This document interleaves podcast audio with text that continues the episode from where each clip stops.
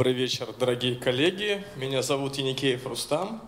Я кандидат технических наук, преподаю в ГУАПе на кафедре электрических машин, а также я являюсь начальником лаборатории Федерального государственного унитарного предприятия, вернее, сейчас уже акционерного общества, Научно-исследовательский институт электрофизической аппаратуры. Значит, доклад мой называется «Реактор ИТР. Взгляд с высоты птичьего полета». Что такое реактор ИТР? Вообще говоря, вот давайте начнем с самого начала. Это термоядерный реактор. Зачем он нужен? Вот сегодня термоядерный реактор. Оказывается, очень даже нужен, потому что современная энергетика и современная промышленность, она с каждым годом требует все больше и больше энергии.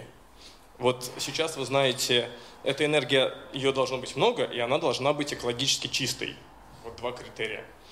Вот сейчас с экологически чистой энергией вроде бы все хорошо. Появляются ветрогенераторы, появляются солнечные батареи, всякие там нетрадиционные гидрогенераторы и так далее.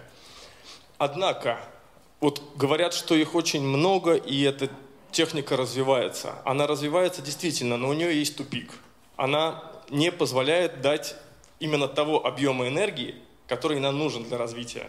И потом эта энергетика нетрадиционная, она зависит от места. Ну там, например, где больше солнца, там и будет у нас стоять солнечные батареи. Где больше ветра, должны быть ветрогенераторы, гидрогенераторы и так далее. Это не всегда удобно.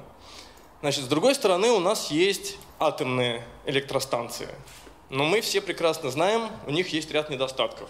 У атомных электростанций есть одно огромное преимущество – они вырабатывают очень много энергии. Но при этом недостаток – неконтролируемая реакция деления, возможно, что может привести ко взрыву. И второе – нам необходимо куда-то девать отработанное топливо. Этот, я пока без слайдов, пока просто преамбула. А, и в этой связи нам необходимо вот думать, куда же нам дальше двигаться-то. Мы же не можем бесконечно жить, жечь нефть и газ и так далее. Тем более мы прекрасно знаем, что этот век уже заканчивается. Мы это все видим сегодня. Это кризис. Каменный век кончился не потому, что кончились камни. И нефтяной век тоже заканчивается не потому, что кончается нефть, а потому что мы переходим с вами на новый уклад, миропорядок, новый миропорядок, новый уклад технологического развития. Мы переходим от сжигания топлива, мы переходим вот от этих вот э, прошлого тысячелетия технологий к новым технологиям. Биотехнологии, нанотехнологии, компьютерные технологии, когнитивные и в том числе плазменные технологии, о которых мы сегодня чуть поговорим. Так, значит, вот эта преамбула, зачем он нужен? Это новая энергетика. Теперь более подробно, что же это за энергетика.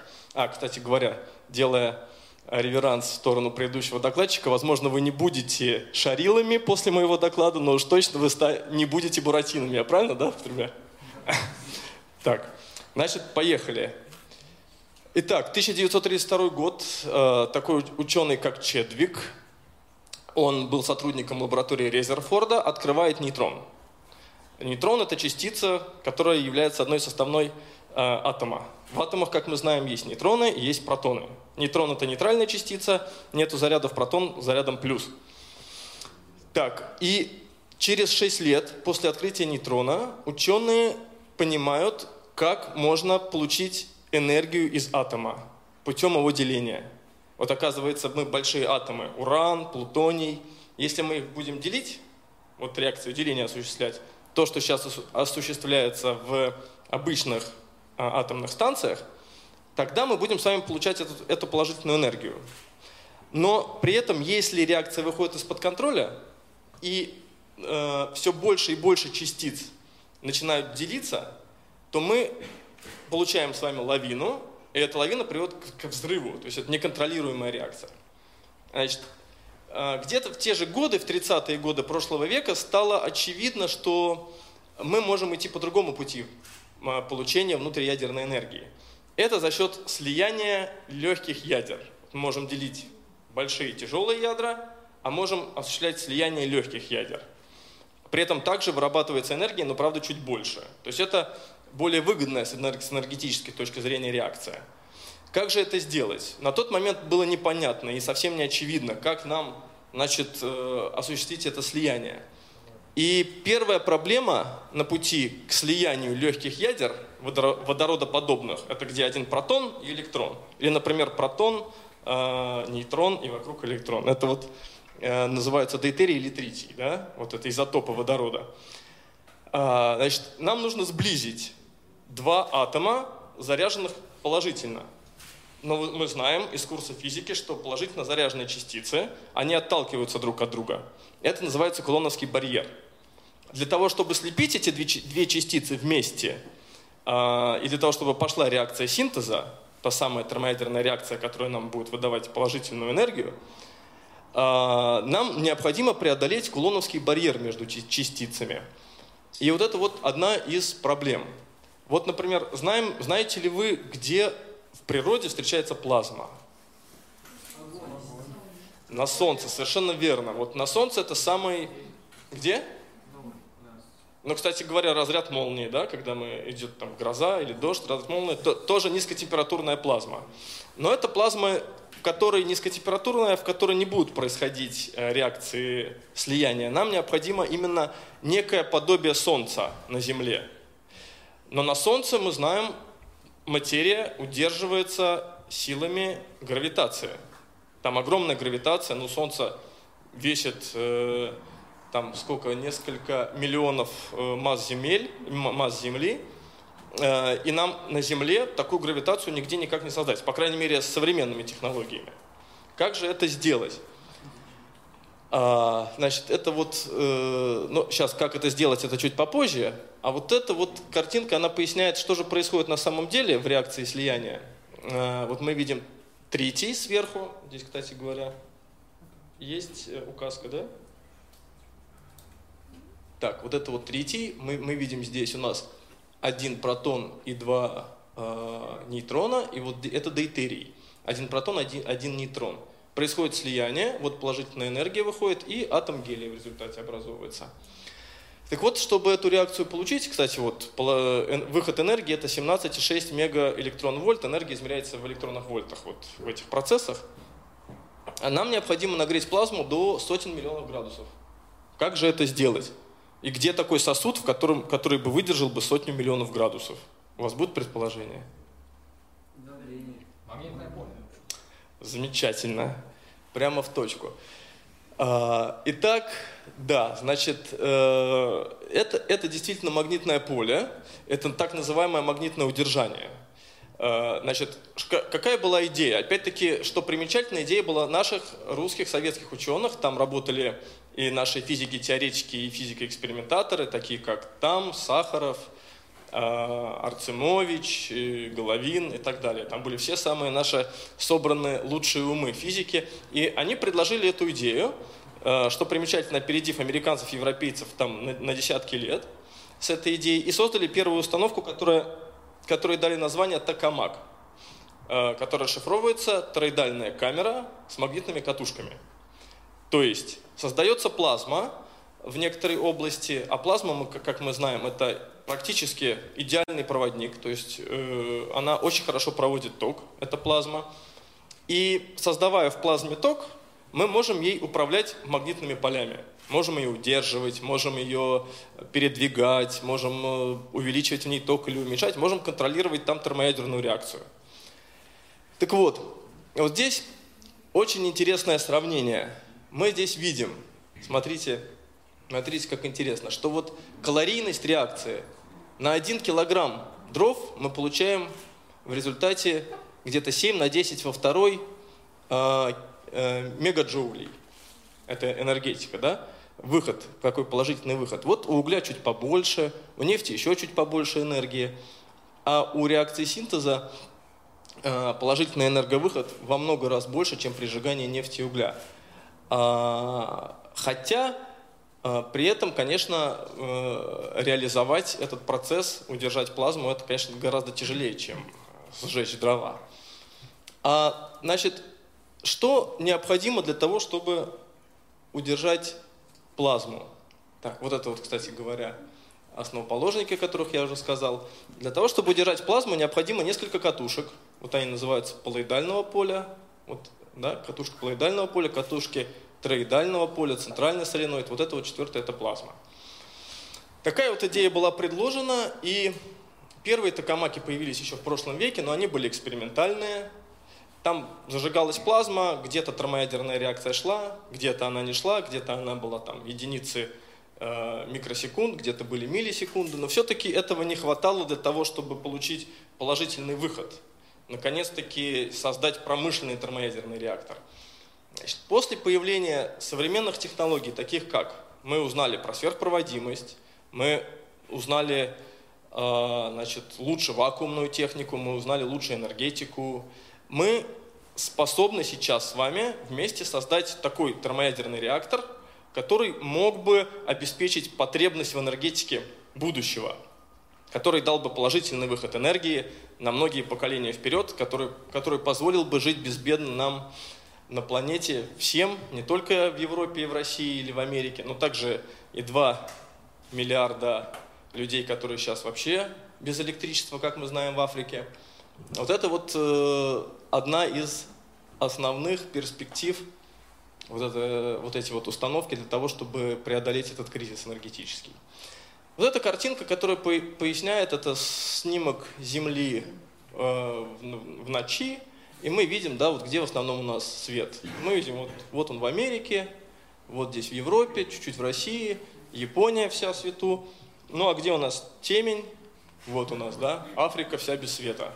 То есть вообще там нету никакой энергии, ничего там нету. Дрова жгут, если есть дрова. А вообще и, и дров-то нет.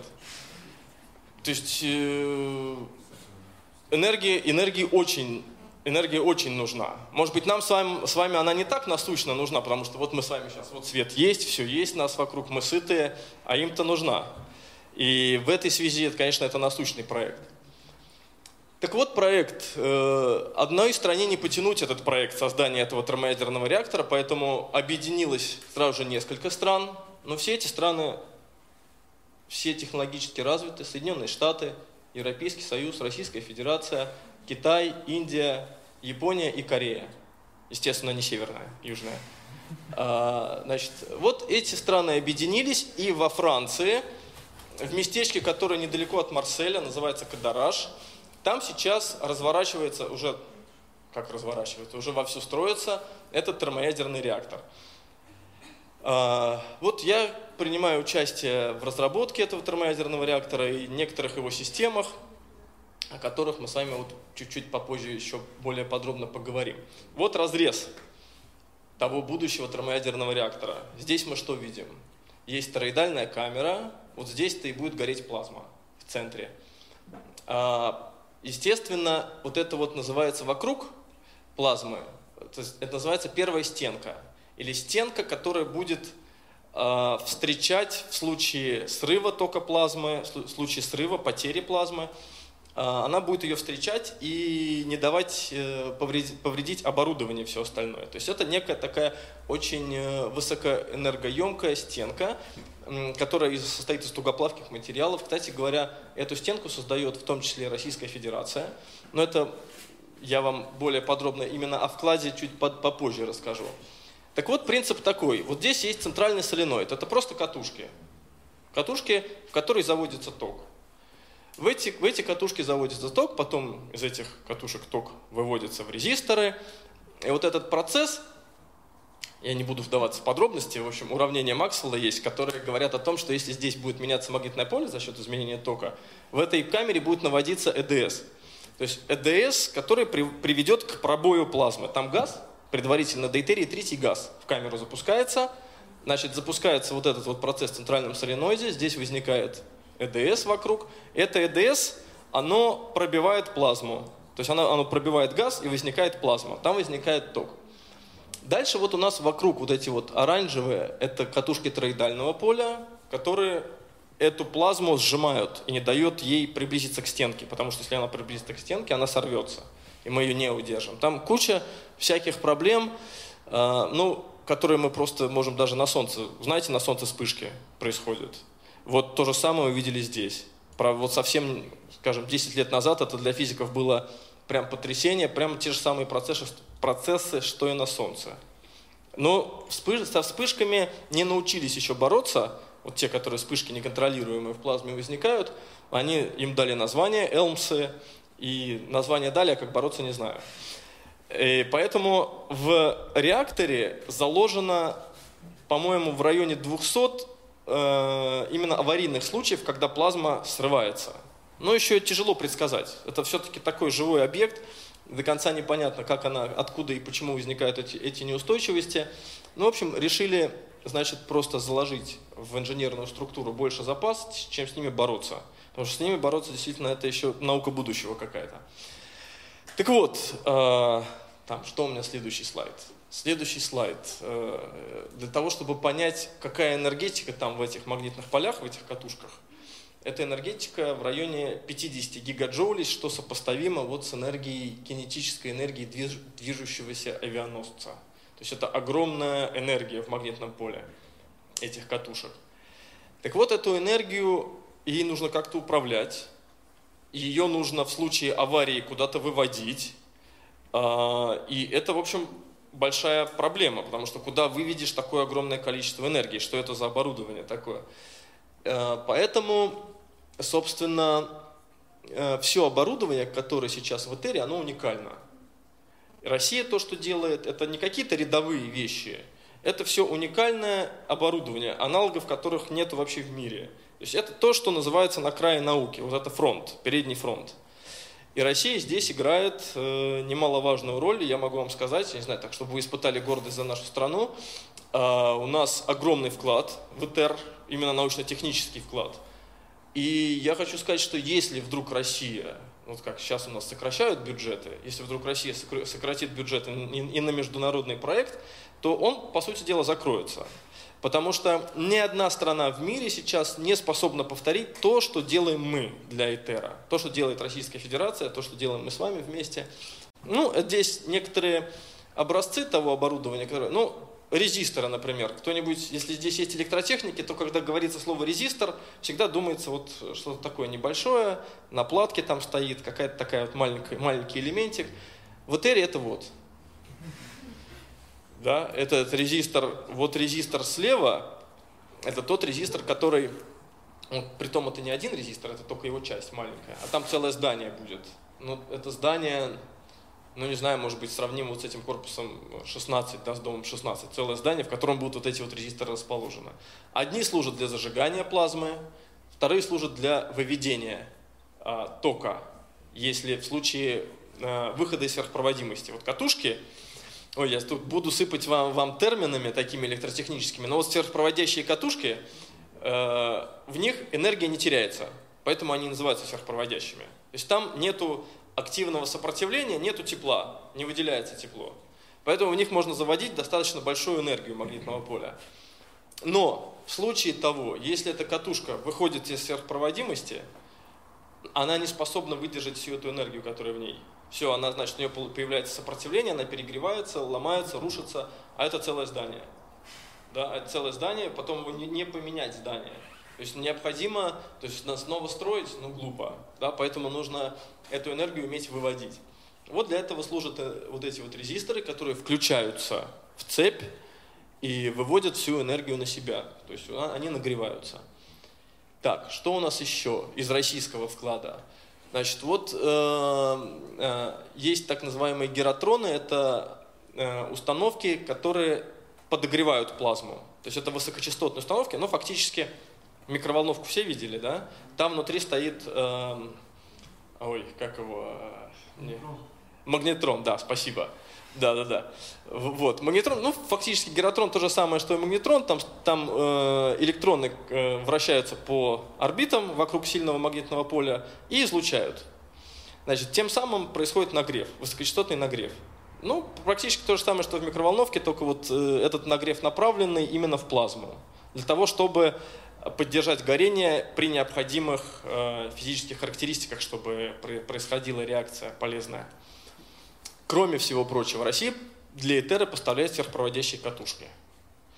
То есть вот здесь установка. Кстати говоря, вот чистые комнаты в России они тоже есть. То есть вы не удивляйтесь, что они только там где-то за границей. Вот это сверхпроводник со стрендами, да?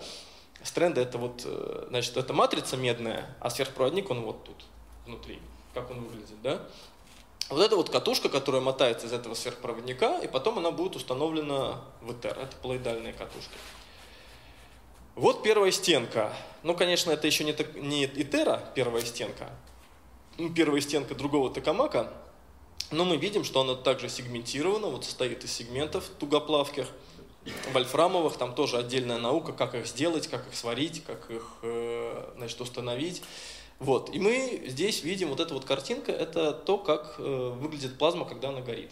То есть особенно здесь ничего не видно, да, видно, что свечение, да, есть вот в определенных местах. Вот это вот плазма. А вот это у нас стройка сама. Пока тут мы мало что можем увидеть, но вот тут будет сам токамак, сама вот эта вот камера. Здесь будет куча зданий, которые будут обеспечивать энергетикой, будут обеспечивать водой. Потом где-то здесь штаб-квартира, которая будет анализировать э, все процессы там происходящие. А, значит, ну вот это такая огромная стройка, на которую сейчас уже потратили более двадцати миллиардов евро все вместе. А, это к моменту, сейчас скажу, это даже к моменту, по-моему, две тысячи пятнадцатого года. Ну, в общем, а проект запустится только в две тысячи двадцать четвёртом году. То есть времени, к сожалению, еще много до его запуска. Вот это будет, вот первый проект будет во Франции такой. После того, когда построят ИТР во Франции, а, к сожалению, этот токамак, он не будет вырабатывать полезную энергию для предприятий. Он будет исследовательский, опять-таки. На нем будут исследоваться процессы, и на нем будут проходить а, анализ по оптимизации его конструкции, для того, чтобы следующий был дешевле. Следующий токамак должен быть дешевле, потому что это, ну, двадцать миллиардов, понятно, да, что это огромные деньги, никто не будет за такие деньги строить у себя, ну, в Африке кто построит за двадцать миллиардов? Никто ничего не построит, очевидно. Поэтому на нем будет отрабатываться вся техника, будут отрабатываться режимы, потому что разработка, кстати говоря, на разработку уходит гораздо больше денег, чем на постройку, потому что, ну, действительно, труд инженеров и ученых, он гораздо дороже, чем труд рабочих, поэтому следующий будет гораздо дешевле, и я думаю, в общем, следующее поколение термоядерных реакторов там, к тридцатому году уже должно быть в России что-то.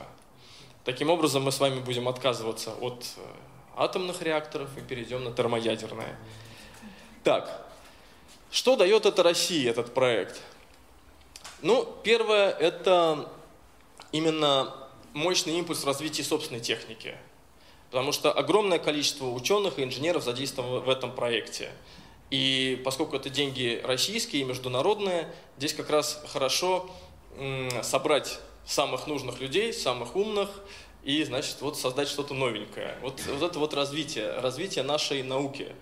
Значит, потом это полный доступ к всем технологиям ИТЭРовским, потому что кроме нас там еще и европейцы, и японцы и так далее. То есть мы получаем некий доступ еще к их технологиям. Ну и третье – это отработка технологий, да, для того, чтобы построить такой же реактор у нас следующим, э, следующим этапом. Ну а здесь я хотел вам просто о взгляде с высоты, о пользе взгляда, взгляда с высоты, э, значит, такой пример вам показать, на, насколько полезно и насколько открытия могут лежать вообще у нас перед носом. Э, есть такой э, ученый, был Борис Раушенбах, он был соратником э, Королёва. Ну, Королёва мы все прекрасно знаем, да? А, так вот, этот Борис Раушенбах вдруг неожиданно для себя обнаружил, что вот на иконах древнерусских, например, на иконах Андрея Рублёва, мы видим мир не совсем так, как он э, представляется нам, когда мы вот живем в естественном мире. Ну, например, значит, когда мы смотрим на стол, то его ближняя сторона к нам кажется больше, чем дальняя. Но это чисто именно э, визуальный эффект. По-настоящему мы знаем, что все стороны там, ну, например, вот эти две стороны противоположные, они равны. А вот на древнерусских иконах мы видим, да, что ближняя сторона, она короче, а дальняя сторона стола почему-то больше. И в чем же смысл? В чем же, в чем же, в чем же интерес? Так вот, э, здесь опять-таки, что же хотел сказать нам Андрей Рублёв? Хотел сказать, что не мы смотрим на икону, а икона смотрит на нас. То есть мы являемся в данном случае не объектом, а субъектом. Вот интересное, вот интересное такое открытие, которое вот лежит под ногами. Поэтому я вас призываю внимательнее смотреть вокруг себя, потому что вы люди молодые, мы люди молодые, мы, значит, вот не упускайте из виду мелочи, потому что они действительно могут оказаться очень важными. Вот, например, как такая. Смотрите на все со стороны, и нас, естественно, ждет успех. Спасибо за внимание.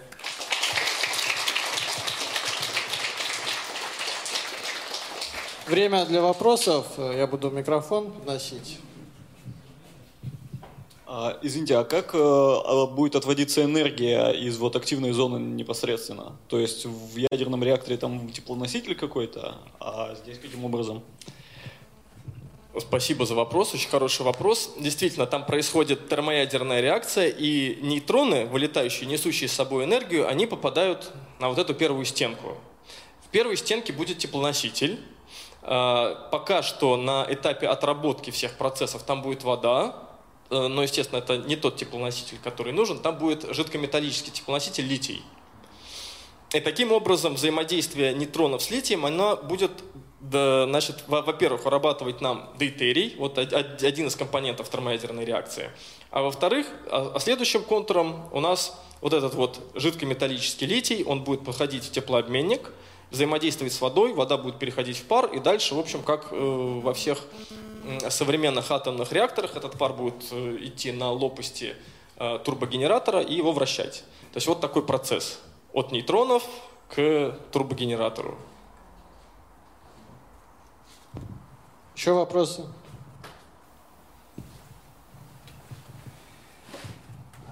Чтобы, так сказать, завести этот реактор термоядерный, нужно очень много энергии. А где же ее взять? Будет использоваться обычный ядерный реактор или что-то поинтереснее?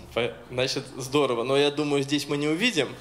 А может быть и увидим. А, вот видите, здесь такая, она пока еще пустая площадка, но здесь будет подстанция стоять, которая будет его питать. То есть это обычная подстанция. Ну, значит, откуда там во Франции... Может быть, э, с гидрогенератора или, может быть, с атомной станции соседней. Вот, в общем, вот эта вот энергия будет идти э, от подстанции, которая будет расположена здесь. Yes, спасибо. А скажите, пожалуйста, а вот если, допустим, произойдет какой-нибудь из тех самых двухсот аварийных случаев, какие перспективы вообще у реактора, окружающей среды и прочего? В общем, у всего. Да, значит, если произойдет один из тех случаев, это так, называемый, так называемая запланированная авария. Вот есть в энергетике, в атомной энергетике, есть запланированные аварийные ситуации, а есть незапланированные. Вот, вот это вот, если срыв токоплазмы, да, о чем мы говорим, если плазма вдруг она неустойчивая, произойдет такой же всплеск, как на Солнце, то она вырвется из оков магнитного поля и попадет на стенку. А стенка... немножечко прожжется, но этот элемент можно будет заменить. А вообще говоря, они, эти элементы рассчитаны на вот эти вот двести, значит, вот нештатных аварийных ситуаций. Значит, другой есть. Кстати говоря, нужно упомянуть, что этот же реактор, он просчитывается на падение самолета, так как на Пентагон в свое время там, значит, то, что поэтому на землетрясение, там отдельные большие расчеты на то, чтобы это здание стояло во время там. Ой, я не помню только магнитуду этого воздействия, но там какие-то несколько баллов точно держит это здание. Вообще говоря, конечно, вот все, чем интересен международный проект, так это именно тем, что просчитываются все нюансы. Вплоть до погоды, вплоть до того, что вот зацвел тополь, значит, я не знаю, тополиный пух пошел, он пошел, этот тополиный пух, в систему вентиляционного охлаждения, там застрял, потом вспышка, загорелось все, значит, и, и сгорело. Но как-то глупо, да, значит, потратили там сорок миллиардов долларов, и все сгорело от тополиного пуха. Значит, поэтому там, там многократная... защиты, многократное, в общем, все, все продумано, все продумывается до мелочей. Это иногда утомляет, все эти мелочи, ну, потому что, казалось бы, ну, пух там или что там, значит, мы вот физики, мы инженеры, давайте делать настоящую работу, а нет, продумывается все до мелочей. И это правильно. Всегда бы и везде бы так продумывалось. Хорошо бы и в России применить такой подход. Да. Полностью согласен. Спасибо большое. Спасибо вам. Еще вопросы есть? Так, а экспериментально сколько уже по времени удержали термоядерную реакцию? Просто полтора года назад я в «Науке в фокусе» читал, что вот строится скоро, скоро. Но сколько уже экспериментально, лабораторно термоядерную реакцию удержали, которая может какой-то коэффициент полезного действия производить? Спасибо. Замечательный вопрос. Действительно, некоторое время назад это было прямо вообще большая беда для ученых. Но не удерживалось и все. Это я вам только про одну вспышку рассказал, да, который вот, в результате которой может нарушить удержание плазмы. А там этих нестабильностей, ну, по-моему, уже несколько десятков в плазме набралось. И она такая очень, эта плазма очень нежная. То есть там буквально что-то ей не то, немножечко поля больше, она сорвалась. Немножечко там перегрели, сорвалась. Немножечко там не догрели, тоже сорвалась плазма. То есть это такая вот, э, такой баланс. Значит, отвечая на ваш вопрос, сегодня уже э, удержали плазму в районе, значит, нескольких десятков секунд. Ее удерживают. То есть если раньше это были миллисекунды, то теперь это секунды, и все хорошо. Хорошо. По сути же, тогда получается, это по мощности как водородная бомба, не страшновато? По сути, конечно, он и создавался, он и создавался таким для того, чтобы нам получить энергию как можно больше. Естественно, энергия там огромная, значит, но первое преимущество, если что-то не то, вот, например, как в, атом, в обычных традиционных атомных реакторах, то если там что-то не то, то мы уже с вами будем напряжены. Значит, там открывать форточки, закрывать или уезжать из Санкт-Петербурга. Если там что-то не то, то там можно спокойно жить, потому что э, не, при, не произойдет того, той неконтролируемой реакции, которая могла бы привести к взрыву. То есть он принципиально безопасен с этой точки зрения. И единственная неприятная авария, которая может произойти, ну, скажем, из запланированных, из тех, то это выход сверхпроводящей катушки из своего состояния сверхпроводимости. И тогда огромная вот эта вот энергия, которую я сравнил с движущимся там авианосцем, тогда будет выделяться в тех резисторах, которые также показаны. То есть это продумано. Вот это, на это отдельное внимание уделялось. Ну, я, хотелось бы, конечно, больше тут рассказать, потому что это не просто резисторы, это все не просто там гиратроны, не просто катушки, там очень много интересных достижений и научно-технических. Ну, наверное, это как-нибудь, как-нибудь в другой раз. А так, отвечая на ваш вопрос, я, собственно, уверен в его безопасности. Да, то есть по сравнению, я бы с ним, рядом с ним бы можно было бы жить. Вот рядом с атомной станцией уже сложнее. Так, еще вопросы, ребята? А как дела у холодного синтеза? И верите ли вы в осуществимость? А, ну, я могу сказать так, что работы по холодному синтезу некоторые, несколько лет, несколько десятков лет были разоблачены, были проведены эксперименты, такие, такие повторяющие эксперименты авторов, притом в нескольких ведущих научно-технических лабораториях в России и за рубежом. Эксперименты не подтвердились. Хорошо бы, конечно, если бы значит, холодный термоядерный синтез был, тогда бы это все было бы гораздо проще. Это можно было бы просто реализовать, там, скажем, в дуге какой-нибудь обычный, да, вот там, скажем, из розетки. Но я думаю, вот чудес не бывает, все-таки холодного термоядерного синтеза в ближайшие годы ждать не приходится, я думаю, в этом, в этом тысячелетии точно. Вряд ли он осуществим. Это, скорее всего, это все-таки байки.